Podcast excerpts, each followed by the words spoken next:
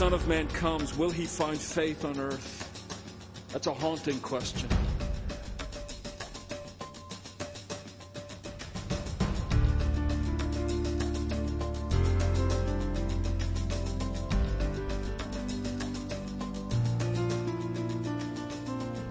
chapter 8. We'll start reading at verse 18. In the course of it, we'll read this phrase about how all creation is groaning, waiting for the restoration of God's original design. Uh, you know, when God created the world, He created everything in it for His glory. That everything that would happen would be for His glory. That even hurricanes would be for His glory.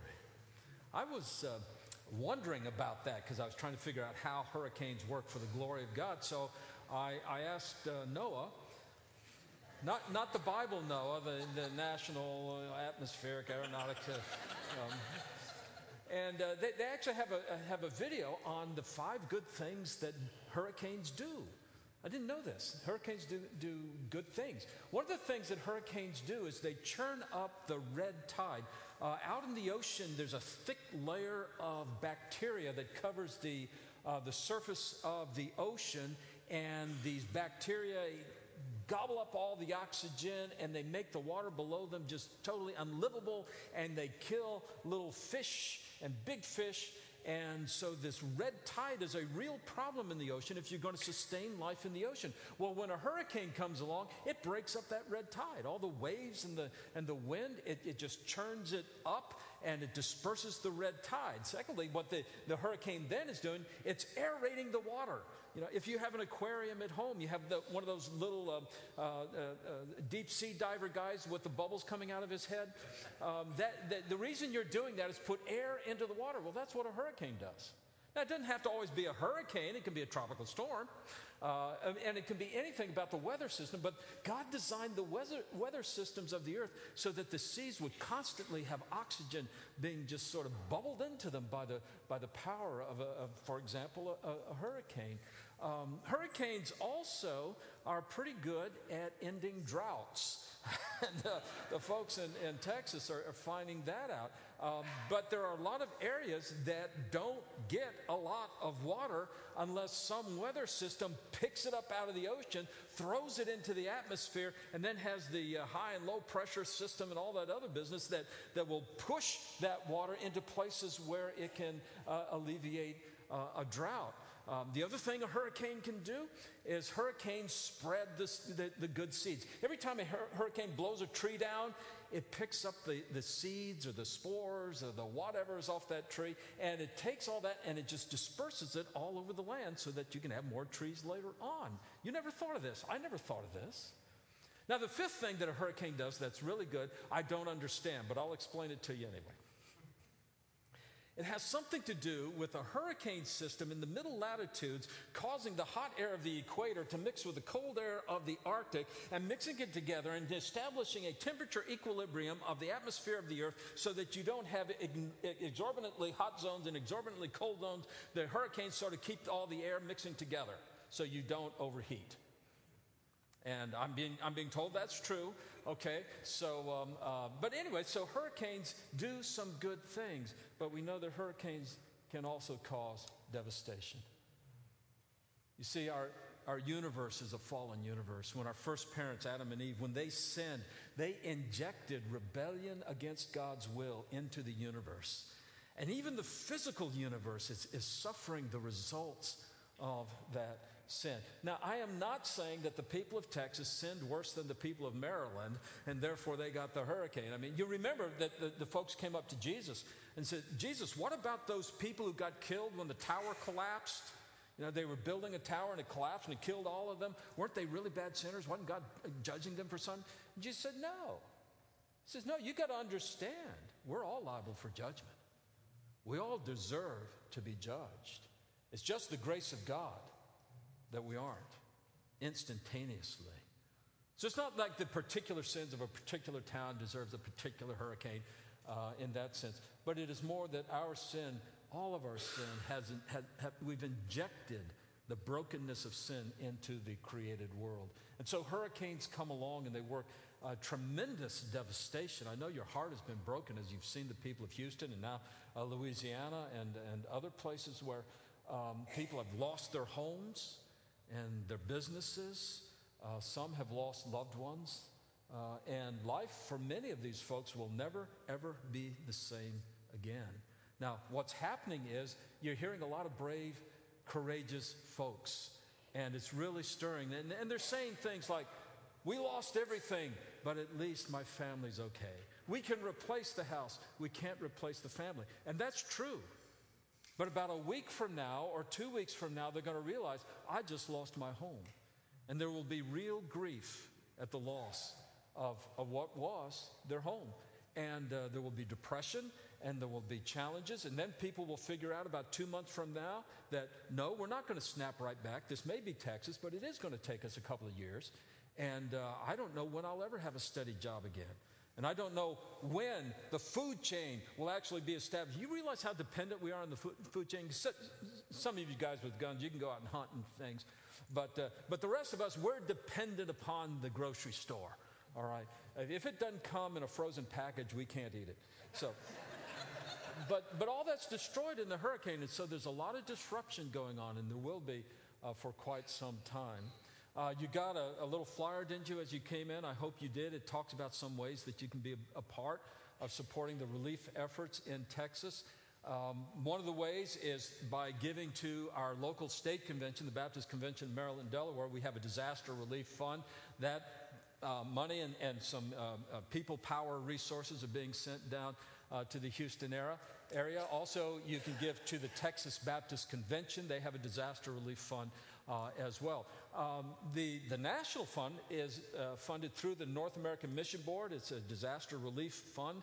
And um, uh, all the money that is given to our uh, disaster relief fund for uh, the Southern Baptist, all of that money goes directly to relief because the overhead was paid uh, already. You, you were paying for the overhead when you were faithful in giving your tithes and your offerings to the church because we give some of that money uh, through the cooperative program to places like the North American Mission Board. Uh, so they're in place when these kinds of disasters strike. So um, you're already a part of disaster relief. But uh, some other things that, that you're doing that you may not know about yet um, is that we will be leading the church to set aside $20,000 uh, for direct relief. Um, we, are thinking in terms of, of, Hurricane Harvey and the problem there. Uh, Irma was, uh, was dancing around in the Gulf or somewhere, and, and if she comes ashore and does some damage, we, we may split the funds. But we're setting aside $20,000 for, um, for disaster relief uh, in that regard. We've been in touch with folks in Texas, with uh, the person who coordinates uh, ministry uh, for some 600 Southern Baptist churches in the Houston area.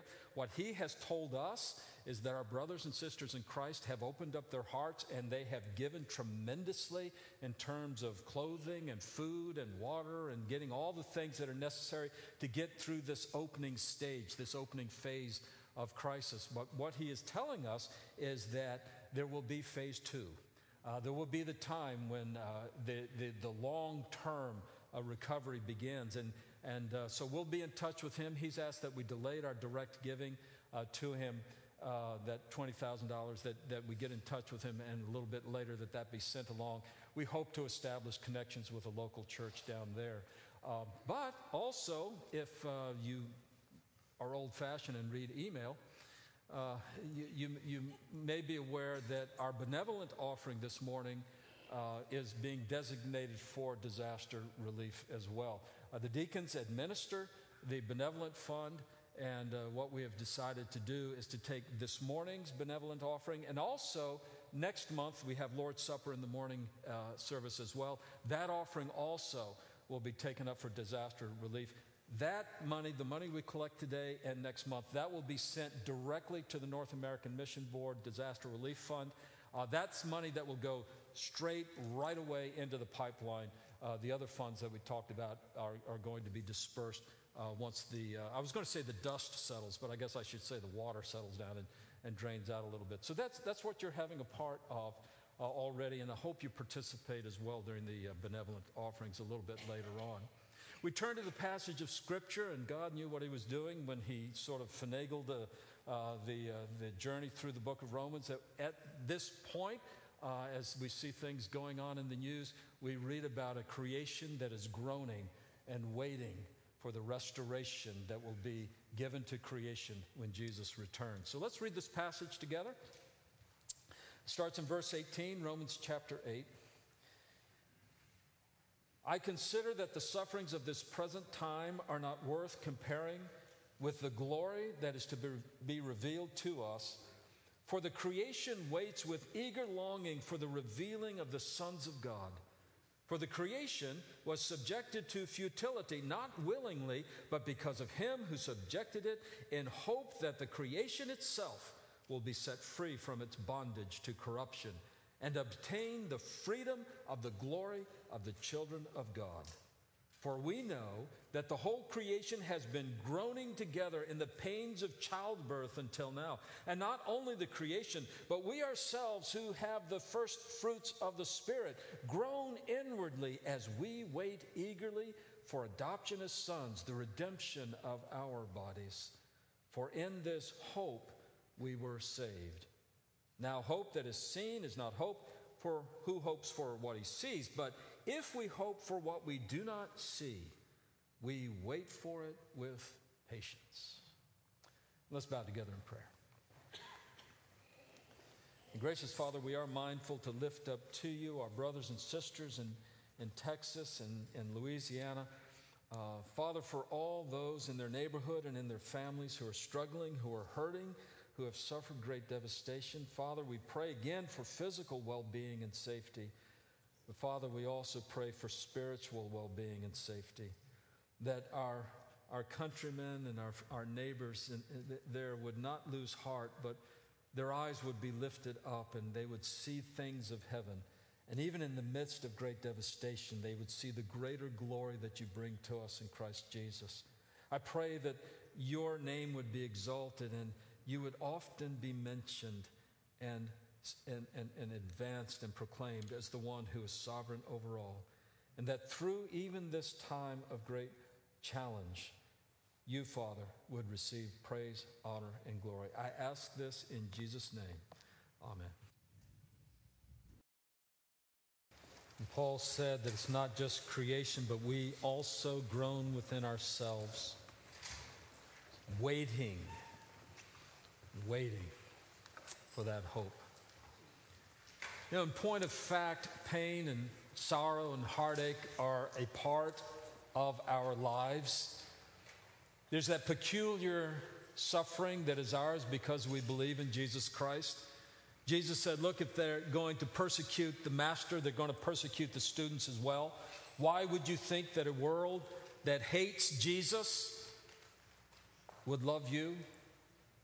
Why would you think that a world that wants to have nothing to do with Jesus as Lord, would, doesn't have any interest in obeying his commandments, does not want to walk in his footsteps, why do you think they would be happy with you? So if they persecuted the master, they're going to persecute us. And Paul said that. He said, you know, we're joint heirs with Christ. We get what he gets, the glory of heaven. But that's all bound together with the fact that we suffer with him and we are glorified with him. That these are bound together in a way that cannot be broken apart. And what that means is that in the very middle of our suffering, no matter what it is, where it's come from, how severe, how long, whatever the suffering is, God never leaves himself without a testimony to his greatness and his glory in that situation. In every suffering, you can find the glory of God being expressed. Have you been thrilled by the images? On the television uh, of the people getting in their boats and going to rescue. Sometimes they're neighbors, and sometimes, more often than not, strangers. They're getting in these little boats and they're going up and down the road, and I'm having a trouble because they're not merging safely and they're not.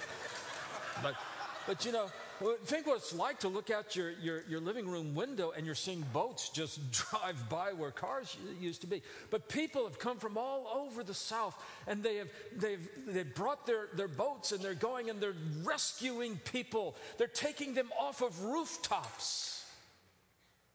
And what a glorious testament it is to the capacity of the human heart for sympathy and compassion to throw your life into helping and serving and rescuing others. Beloved, life should always be that way. We shouldn't wait for a hurricane. Your neighbor doesn't have to be stranded on his roof before you can love him and help him and serve him. Your neighbor doesn't have to be hungry and destitute before you can go and join with him in fellowship and walk life's journey with him. See, this is the way God designed the universe to be that we would be a, a, a, family bonded together, and it is our sinfulness and our willfulness, and our, our, our iniquity. We have broken what God has designed. And only occasionally, in times of great trauma, do you see bubbling up just the smallest vestige of that greatness that God designed for us to have. And when you see those rescue operations going on, and we're so thankful that it seems the rescues are coming to, to an end, but now we're praying for the rebuilding. But when you see those images of rescue going on, think to yourself, this is what life should always have been. And if you don't think that's God's will, just think of the greatest rescue of all time. When He sent His Son, Jesus Christ, into the world. When He sent His Son to die for our sins. When Jesus took our place that we would be rescued for all eternity. You see, God does not leave himself without a testimony to his greatness and his glory, even in the middle of a hurricane, even in the middle of a flooding we see just an inkling of what God has in mind for us. But we, we're not there. We don't get there. For a few months, maybe we'll gear up and we'll be nice and friendly, and it'll be like Brotherhood Week every week for two months, and then we'll go back to doing stuff to each other. I don't know why that is, other than sin. I've seen it so often that when you come to the graveside and a loved one has passed away and the family comes together and they haven't talked to each other for a long time and they've been spread out all over the country but here at the graveside, they've canceled appointments. They've put off business meetings. They've decided that their vacations are not more important. They need to be together here. And at the graveside, you see people who love each other who haven't talked in so long. You see them hugging together and holding hands together and crying together and laughing together. That's what life ought to be. Why do we stand beside the grave before life comes to us? But God does not leave himself without a testimony to his greatness and his glory. That's the way it should always be. Clear your calendar. Reach out and hug and laugh and cry. Because that's what God designed. We're not there, creation knows it. Paul says, if you look at the text, and you can look at it while I'm talking, but Paul says that creation is groaning. And what? What kind of groaning? Birth pangs. It's the groan and the pain of birth. Now, some of you are thinking, I know nothing about the pain of birth. Let me tell you, guys, you know what I'm talking about. There's nothing you can do right while she's giving birth. You talk about pain and suffering, right, guys?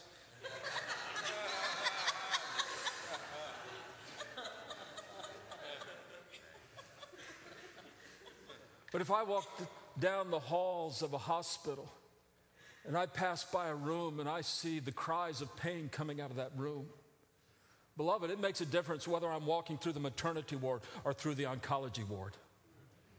There is pain and there's grow, groaning going on, and all of creation is growing, but it's birth pains. There's something better coming. And God has designed it for us in Christ Jesus with all the pain, with all the suffering and the sorrow. One day we'll all look up. Half the planet that doesn't know him, they'll say, Who's that? You know what's coming. We're going to say, That's Jesus. And at the name of Jesus, every knee will bow and every tongue will confess, This guy is Lord. And they'll give glory to God the Father.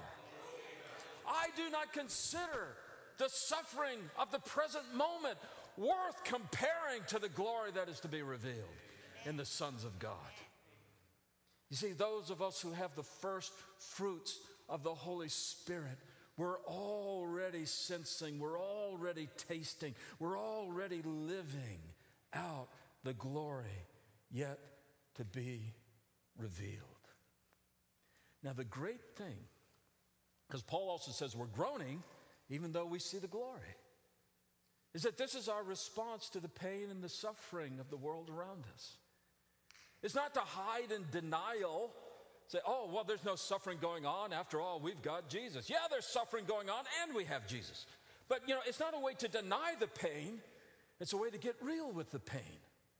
It's not to deny the suffering, it's to get real with it. We can face whatever life brings because we know the one who is Lord and Master over all life, Jesus Christ. We can face whatever comes because we know ultimately our Father in heaven is sending the Son in glory, and He is the one who is coming. That's why we can face the suffering of today. It's not denial, it's realism. That's why Paul says, Yes, we groan. It's okay to groan. It's okay to say, Look, I'm hurting. Things are going badly. There's, there's, there's things going on that, and they're just not right, and I don't understand them, and I can, I'm confused.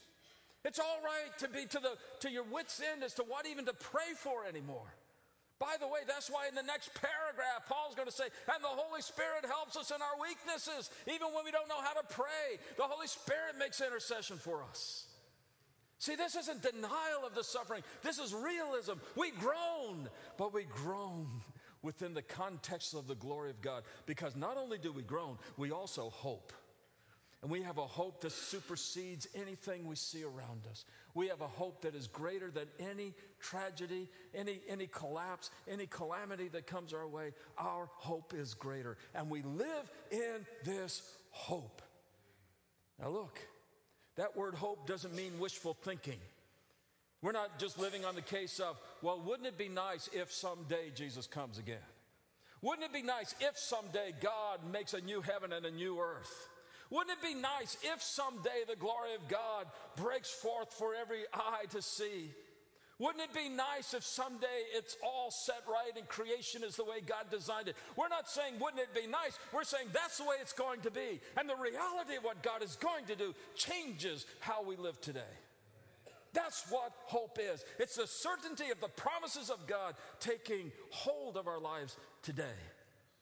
And so we groan, we get real, and we hope, which is even greater reality for us. So Paul says, look, this, this suffering and the glory of God, they're, they're totally connected. We'll, we'll suffer with Jesus. We'll, we'll suffer and, and, and we'll, we'll take whatever comes our way because of Jesus. And, and all creation groaning will groan along with it. We see things aren't right, but we know what's coming because we are also connected to the glory of God. In no circumstance does God ever leave himself without a witness. Every day of your life, God will give you a testimony of his glory and his greatness. That is the hope that keeps us going. Paul says, hope that's seen is not hope. What he means by that is hope that has already been fulfilled and grasped, and we already have, have seen. He says, yeah, it's something that's yet to be, and we still hope, but we are saved in that hope. In a few moments, we'll be coming to the Lord's table. And it's the invitation of hope that brings us. But think about what will happen will partake of the bread and the cup that proclaims the broken body of Jesus, that proclaims the shed blood of Jesus, that proclaims his death until he comes. Have you thought about the fact that we come celebrating the death of Jesus and his suffering? You know, uh, other religions, you know, what do they choose for their symbols? The Muslims have the crescent moon because basically Arabic religion was a lunar religion and, and they never got away from it quite. But it's either the crescent moon or it's the sword of conquest You know, in, in, in, the Asiatic religions, you have the yin and the yang with all this sort of semicircular peace going on. Even in Judaism, you have the Star of David, the great king.